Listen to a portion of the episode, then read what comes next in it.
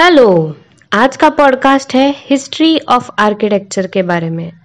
उसमें आज हम सुनने जा रहे हैं मेजोपोटामियन और इजिप्शियन आर्किटेक्चर के बारे में। मैं आर्किटेक्ट साइली दरख राठी लेकर आई हूँ आर्किटेक्चर इनफॉर्मल पे।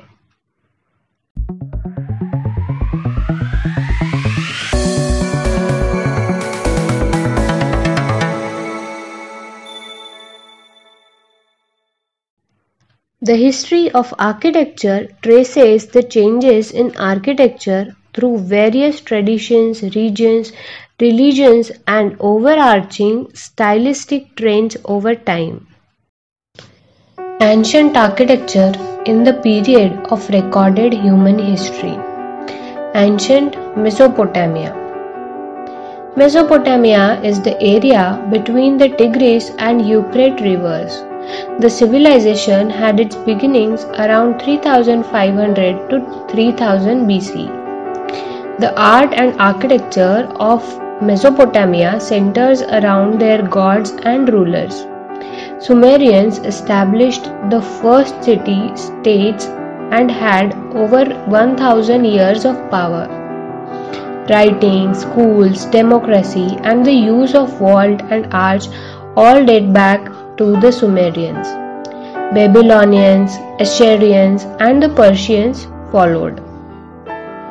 Ancient Mesopotamia is the most noted for its construction of mud brick buildings and the construction of ziggurats, which were stepped religious temples made for worship of the gods and goddesses of Mesopotamia. The buildings are described as being like mountains linking earth and heaven. The ziggurat at Ur is 64 by 46 meters at base and originally some 12 meters in height with 3 stories. It was built under Ur-Nammu 2100 BC and rebuilt under Nabonidus 555 to 539 BC when it was increased in height to probably 7 stories. Ancient Egyptian architecture The river Nile and its green valley is the conduit of ancient culture of Egypt. The pharaohs founded their cities from time immemorial all along the bank of the Nile both for the dead and living in the form of tombs such as the Great Pyramid at Giza and the priestly temples. People believed in the omnipotence of gods with many aspects of daily life carried out with respect to the idea of the divine and the way it was manifest in the mortal cycles of generations, seasons, days and nights. Ancient architecture is characterized by the tension between the divine and mortal world. Cities would mark a contained sacred space over the wilderness of nature outside and the temple or palace continued this order by acting as a house for the gods.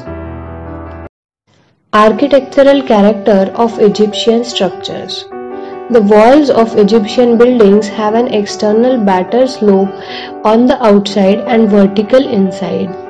These windowless walls were suitable for their relief sculptures called hieroglyphics. Egyptian columns have an inverted bell capital derived from the papyrus flower or the bud capital derived from the lotus bud.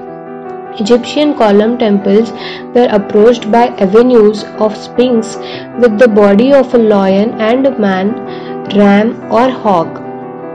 The entrance to the temples are articulated by massive pylons. The interior of temples have great courts, hypostyle or pillared halls and mysterious chambers.